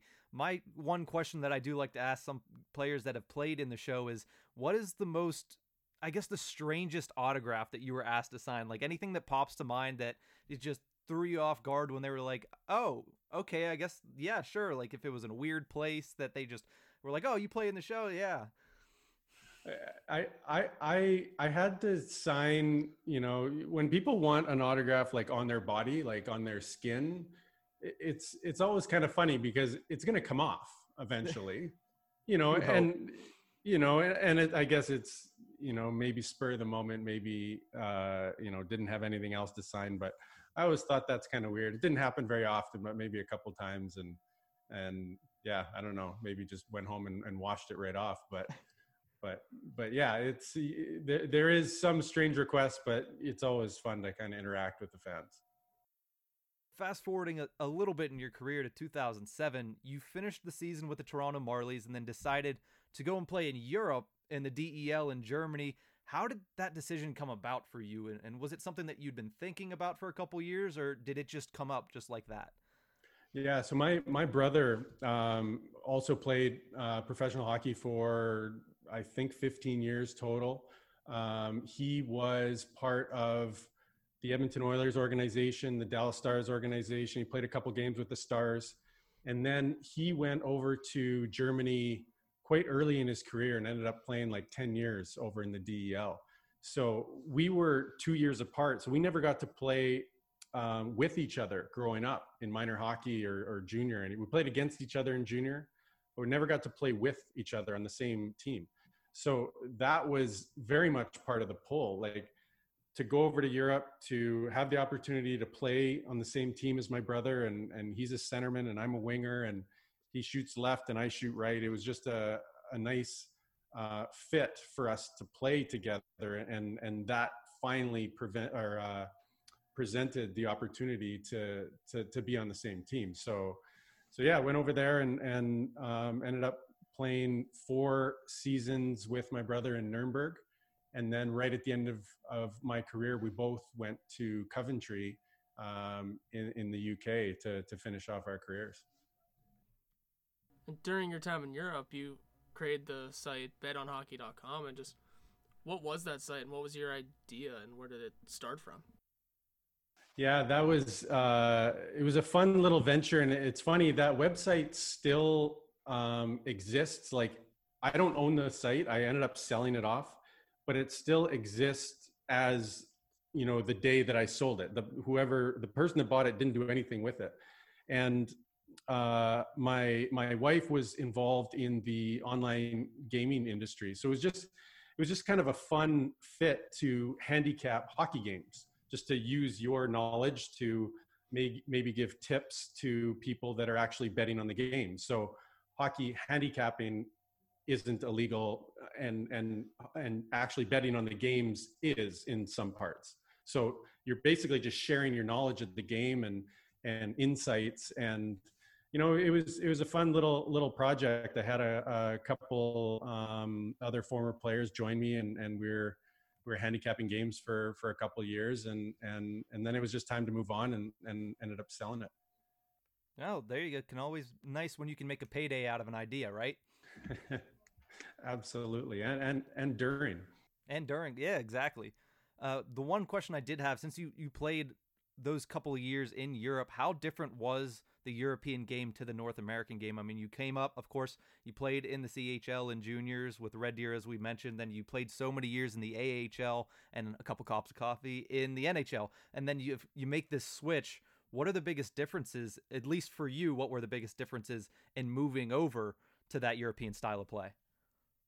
Yeah, definitely. The the first um, obvious difference is just this: the size of the ice is bigger in Europe. So you know, having to adjust to that, th- there's a lot more time and space. So you can't really play the same game as you do in North America.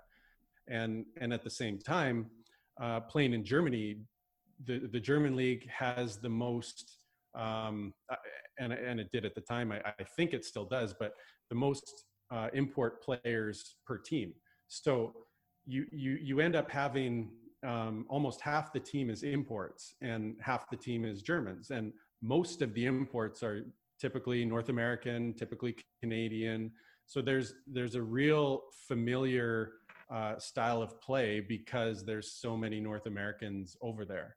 So you know, adjusting to the ice a little bit, not so much, and and and uh, you know, just having the style of play. Um, you know, the adjustment actually wasn't that uh, difficult or, or, or too big of a curve. I think, you know, if, if you're going to go over to a league like, like Sweden or um, maybe the Swiss league, like there's a different style of play. There's a lot of puck possession and, you know, they don't like to dump and chase. And so that adds to a very different, different game. So Germany was, was very similar to, to North America. How were some of the off ice differences between like North American hockey and European hockey? Like not just you know some of the guys you've played with, but also like is there a big crowd difference? Like how do Europeans handle hockey over there? like they're at a soccer game.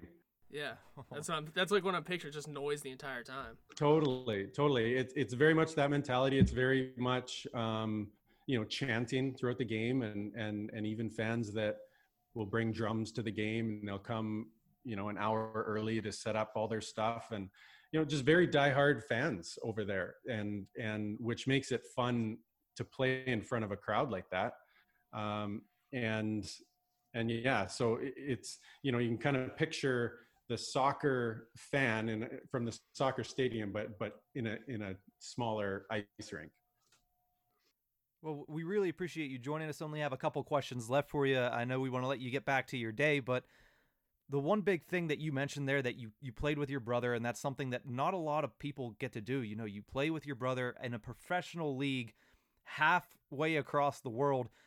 Whenever you first stepped on the ice with him for your first game together was there anything he said to you or you said to him or any jokes that you guys made to each other at that point?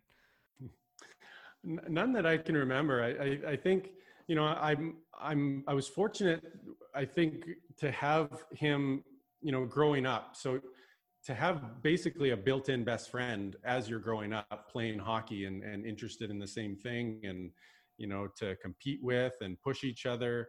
And so we're very familiar with each other even though we didn't actually play on the same line before. So you know i think it was just you know just the the excitement of you know wow we're, we're finally here we're finally doing it and uh, yeah, just excitement to to get the season started. I think you know our first time on the ice together was an exhibition game. I think we scored, and and that was a great way to to start it off. There, you guys were at that point probably like, oh, this is why the Sedins are so good. yeah. Well, uh, like like def- definitely, you, you kind of feel like you have a sense of of where he is, and, and I'm by no means comparing us to you know identical twin future hall of famers but you know there, there is that sense of you kind of understand kind of the other person and how they play and where they'll probably be. And i'm sure it also made it a little bit easier transitioning to living over there having somebody that you you know grew up with. It makes it easier to transitioning to a completely new culture as well. Absolutely. I think you know when i look back you know played 14 years professional and um you know it, it it's like the the the experiences that I've got and I've gained from playing a game is is amazing. You know, I would never have moved to Europe otherwise. I would never have been able to, you know, travel around Europe on a on a, on a day off because everything's so close. So so yeah, and and my brother uh, his his boys were really small at the time, but being able to be around my nephews and just having that family close by, it was a great experience. A few moments ago, you had mentioned that uh, one of your uh, few games played in the NHL was at the Igloo and Old Civic Arena. I just got to know if there's anything you remember about playing there. you know, it was it was a terrible arena. You know, and this is coming from my perspective from the visiting hockey team. So, yeah. you know, you have this tiny little room and you know you get called up to the nhl for for one and you know and then you end up being in this tiny little room and you got to skate across the ice to your to your bench and like it's an older building so you know it you're you're more than excited to be there you're in the nhl and and but you know if you're if you're gonna look at the rink itself it was definitely definitely time for pittsburgh to to upgrade in my opinion yeah and i pulled the game up. I found it on uh, Hockey Reference. It was a four to one victory for the Canucks. So uh, you had that going for you at least. Yeah, I think I was I was a plus one in that game, and I remember yep. that because uh, a couple of my previous games I was minus one, and so I was just excited to you know be be on the ice when we scored, and and I, I think if I recall, Mario Lemieux was on the was on the was on the team that year. He played that year, but he didn't play that game. So you know, would it would have been cool to to play against Mario and you know, and it was you know pre Crosby, so yeah. you know in that kind of in between area. But but like I said, it's you know it was a definite um, honor and thrill to to play in the NHL. You know, regardless of where the game is and and and who you're playing. Yeah. And we move forward to today, and now here here you are launching the Life After Hockey podcast. I'm, for one, am very excited to tune into episode one here on the Hockey Podcast Network. So just tell us a little bit about what the show is going to be about and, and what listeners can expect when they tune into you.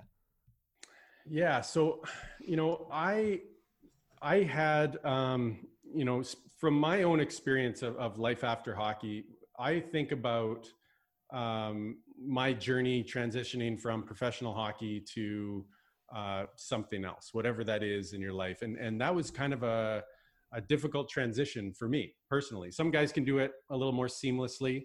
And it, it was, there's just a lot of, a lot of change and, um, you know, change in jobs, change in uh, location. Um, I had a young family at the time. Uh, my dad passed away during that time and and and you know to to get real and raw like I was actually um, also going through my own separation, divorce, clearing up infidelities that I had in my marriage. And that's just my truth. So, you know, all these things that were happening, it, it was it was a difficult transition. So the not to make the podcast about me, but I'm curious about what other players' experiences have been.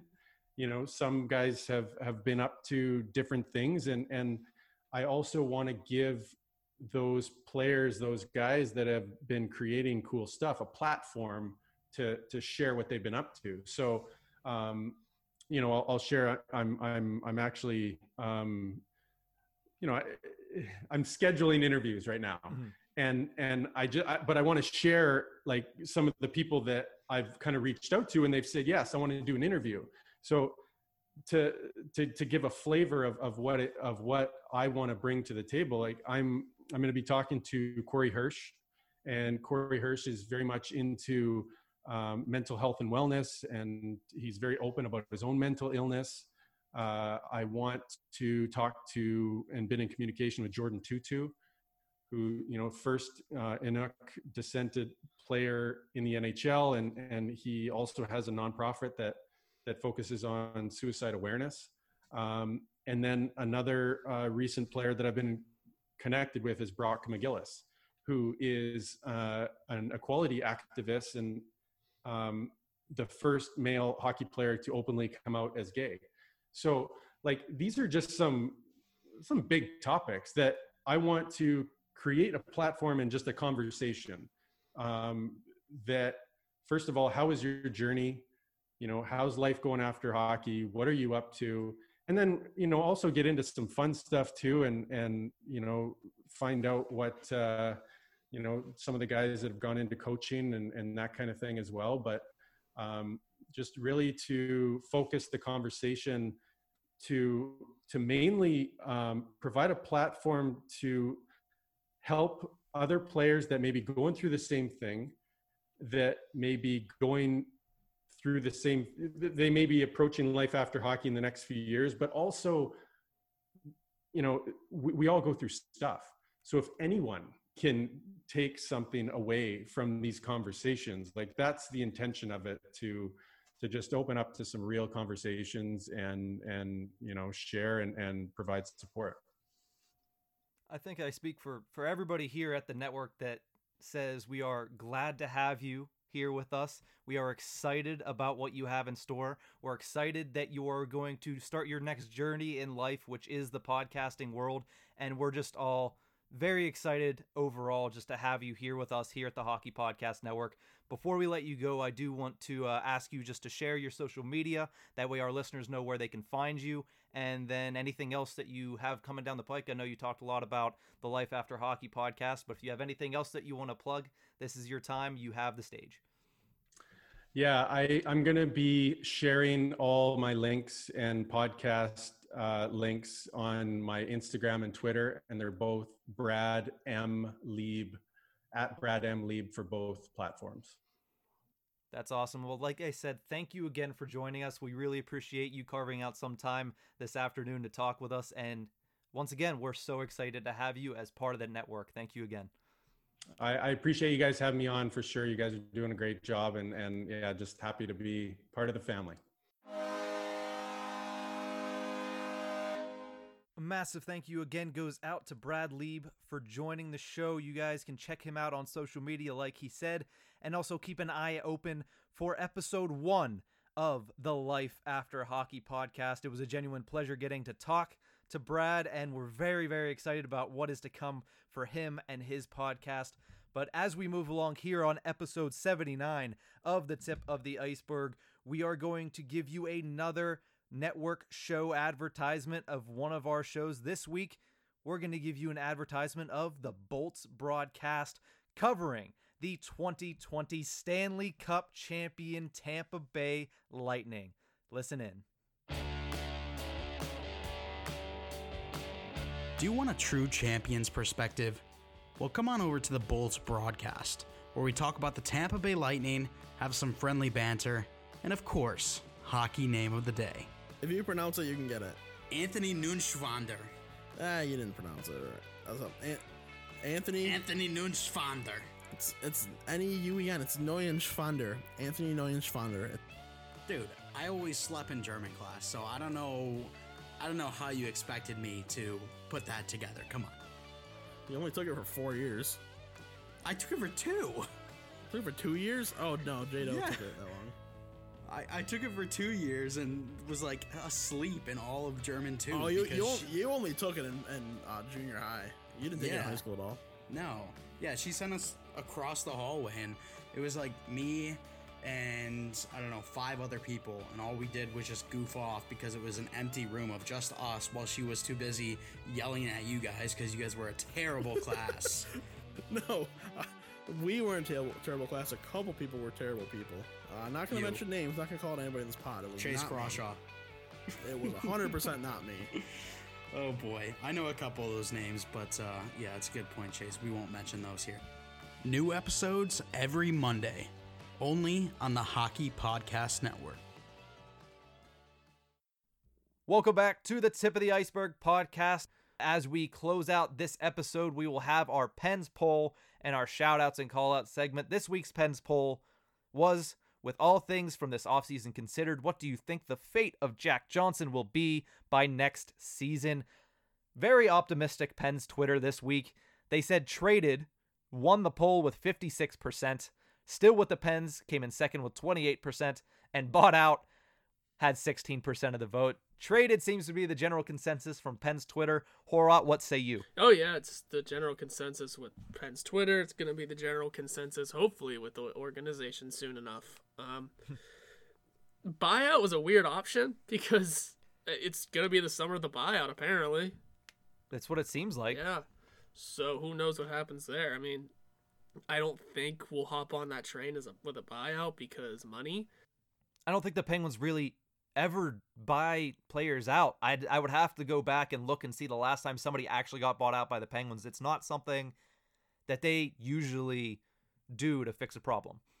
Yeah, that's not how we handle things. If anything, we'll bury it. But no, it's he's not getting bought out. That's long and the short of that one. Um, and as for still on the team, some people just want to watch the world burn, man.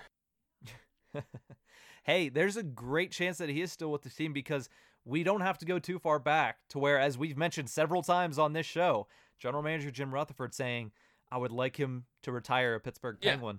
Yeah. I mean, you can read into that as much as you want or as little as you want, but that's still the words that came out of your general manager's mouth. The, although other words that came out of Rutherford's mouth are if there was a game today or tomorrow, it's the three on the left side is Dumoulin, Pettersson, Matheson. Jack Johnson has to either play the right side or not be in the lineup. Those were his words directly. So things aren't looking the strongest. This is the most he's ever put down Jack Johnson in his life. Yeah. And it's a real testament to how much hope this organization has in Matheson mm. and the fact that they said Johnson is now fighting for a spot in the lineup shows mm. how much they put in Chad Ruhwedel.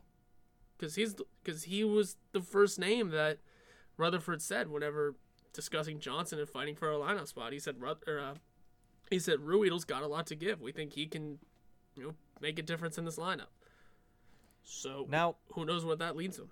Now, traded of course won this poll, and I did just because I don't know. I felt like stirring some shit up last week at some point. I posted a hypothetical trade that included Jack Johnson and Matt Murray going to Buffalo for the rights to Dominik Kahun, who the Penguins, of course, had last season and traded to Buffalo in the Sheary and Rodrigues trade. But Horwat, just as a little bit of a fun exercise, what did you think of my hypothetical trade? I don't hate it. Actually, I kind of like it a lot because you got to figure at this point we're not getting much back. Are we getting a player back anymore? Is the real question, though. What general manager Jim Rutherford seems like he's going to do is he's going to try to get draft capital, but whatever he's going to do, he has to open up cap space with this. So, no, you can't really retain much of Jack Johnson's salary in that deal. And that means that if you're going to package Johnson and Murray, they have to go to a team that has cap space that also needs goaltending. And there's not a really large amount of teams that fit that bill. So I just threw that out there for some fun. A lot of people liked it, a lot of people didn't like it, but hey, maybe I'll keep trying to figure out ways that we could trade Jack Johnson with Matt Murray, but at the same time, it's kind of like an NHL 20 move. That one was. Yeah. I mean, besides the day Jarry got signed, I think every team was coming at us in our Slack chat. The Senators come came in, the uh, Wild came in. Everyone's like, "So how long until Matt Murray is on our team, my team?" Uh, probably not long. Just depends on which one, which one Jim Rutherford wants to send him to who wants to pay more and who wants Matt Murray more because there are also other options as we've stated before on the show. There are many other options when it comes to goaltending. I mean, Marc-Andre Fleury is probably on the trade block as of right now after Lehner signed that contract. So, who knows where all of these goalies are going to end up? Who knows where Matt Murray is going to end up? It's going to be a fun offseason. It already has been a fun offseason. So, Horwat, what say we get to shoutouts and callouts and then wrap this episode up? You know you make me wanna shout, kick my heels up and shout, throw my hands up and shout. The officiating was awful. They were just terrible. Damon Dickies. Oh, this is just too good. What is your major malfunction? He's a horse. He is just relentless as far as how he plays. I'm as mad as hell, and I'm not going to take this anymore. Shoutouts and callouts this week brought to you by CoolHockey.com. Visit CoolHockey.com slash THPN and use promo code THPN for 30% off your new favorite hockey jersey. Horwat, shoutouts. Let's get it going with that. Okay, cool. I'm gonna shout you out, buddy. Oh, wow. Shouting- Thank you. Shouting you out for absolutely cooking me on our Twitter all week. Uh, I'm still, you know, putting ice on those wounds. Uh, no, it was great fun. I love. I'm totally fine with getting uh, you know, absolutely roasted on Twitter. When our last episode came out and Troll asked about that noise I made, I don't remember making it. I don't remember it being on recording. To be completely honest, I didn't remember you making it either. it's a noise I make fairly often, so if Troll wants to go back and re-listen to all of our episodes, I'm sure he can find it a few more times. I mean, it, it got popular enough to the point of uh, you guys were talking about it on the damn After Hours show. So, but it was a lot of fun, and I'm shouting you out for cooking me and also for your golf game. Way to go! I really appreciate that. And my shout out this week goes to the king, Henrik Lundqvist. He was bought out by the New York Rangers last Wednesday, ending an era in New York Rangers history. He spent 15 years with the Broadway Blue Shirts, 459 wins, which puts him in the top 10 all time in the NHL. He won a Vezina Trophy in 2011-2012 season. He took him to the finals in 2014 basically by himself. Yep. That team was okay, but he basically put that team on his back to take them to the Stanley Cup Finals.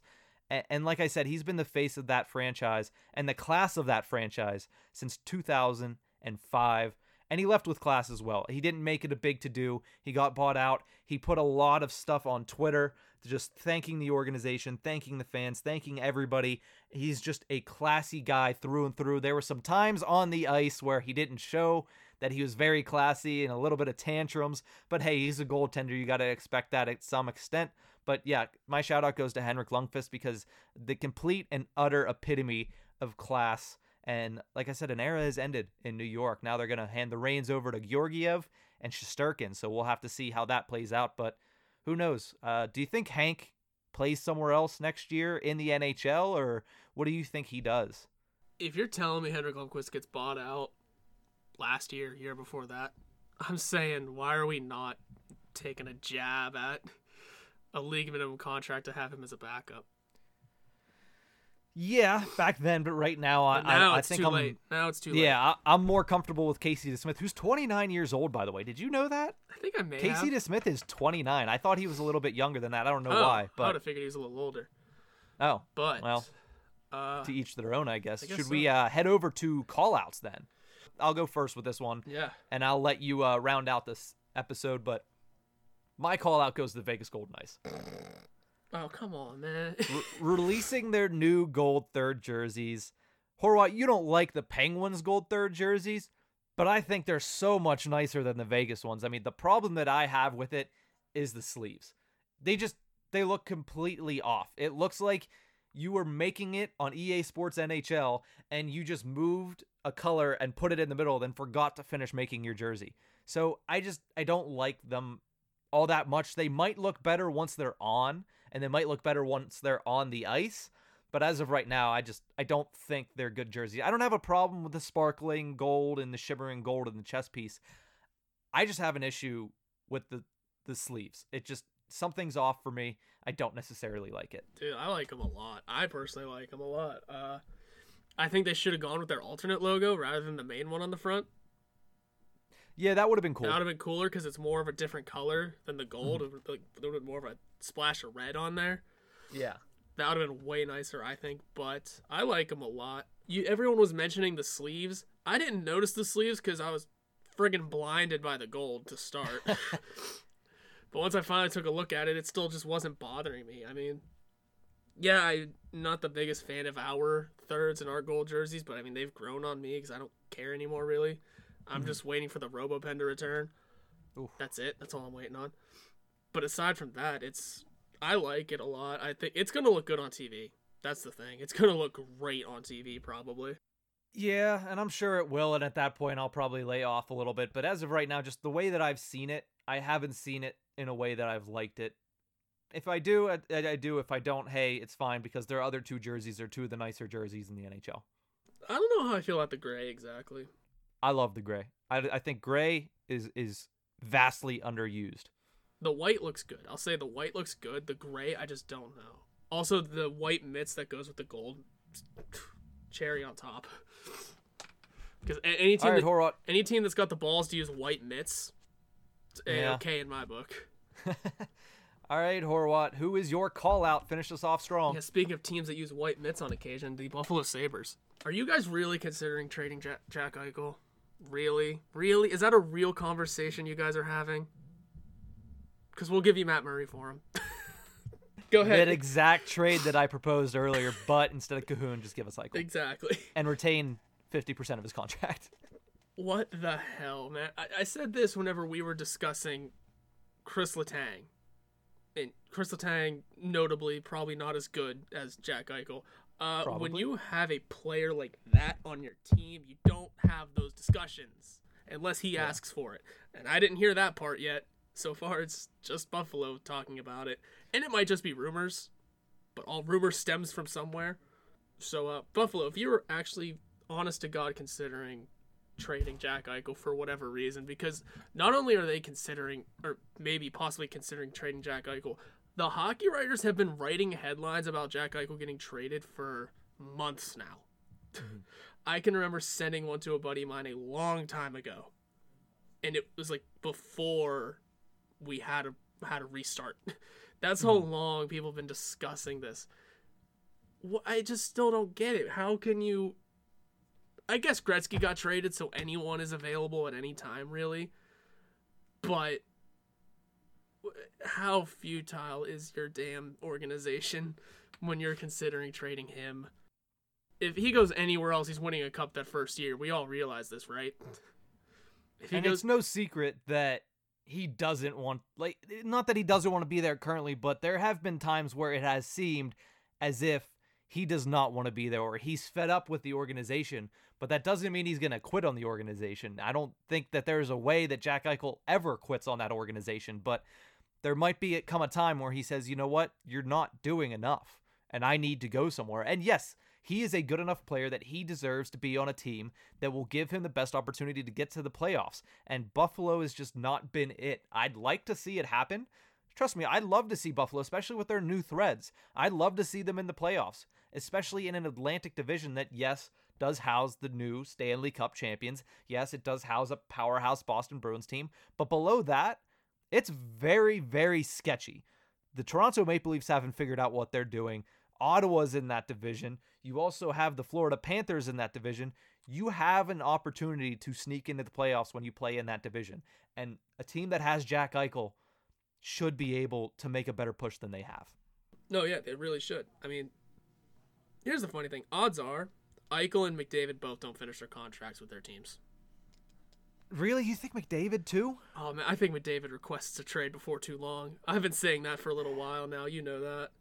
Yeah, I don't I don't know why. I just don't see McDavid requesting a trade out of there. I mean, I guess the organization is getting a little better. Organizational wise, that they're finally bringing in decent players. But before They're they got finally trying to find a goaltender. Yeah, but before they got James Neal, even it was, it was him, Draisaitl, who really hadn't proved himself full to the fullest yet, mm-hmm. and Ryan Nugent Hopkins, and that was the entire team.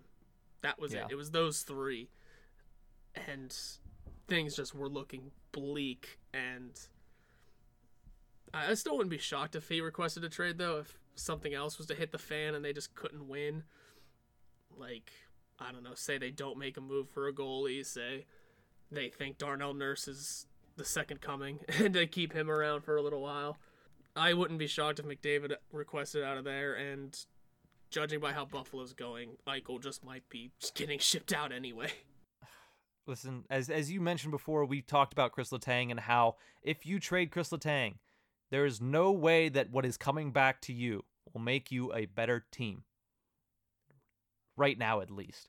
And for Buffalo, I don't know how much longer you can kick the can down the road before you try to at least start competing for a playoff spot. So hopefully they get their stuff together because Jack Eichel deserves to be on a winning team or at least a middling team and not a bottom feeder for once. Yeah, like like I said, if he goes to almost any other team that has a semblance of a good core, they're, they're going they're going to the finals at least.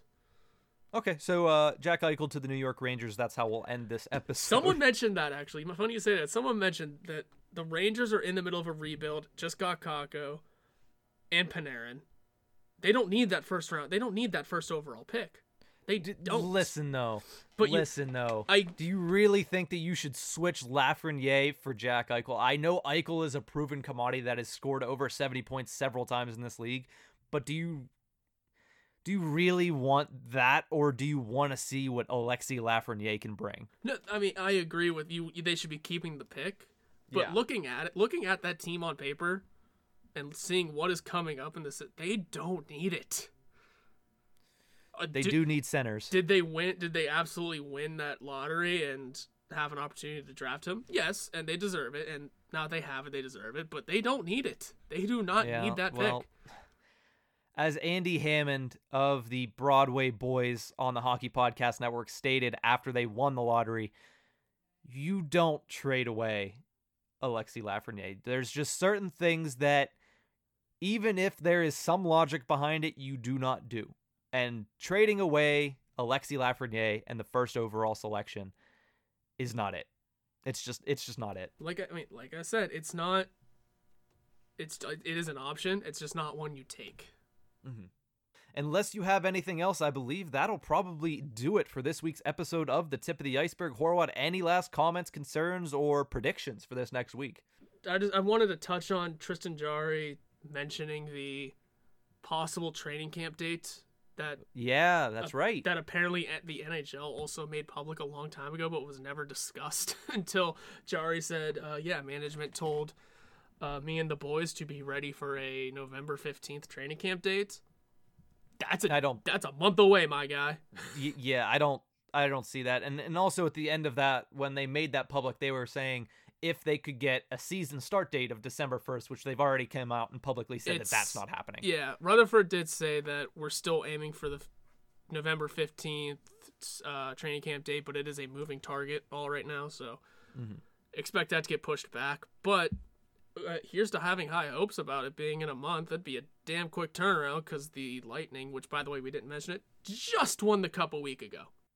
Oh yeah, that's right. This is our first show since the Lightning went. So much has happened in this past week.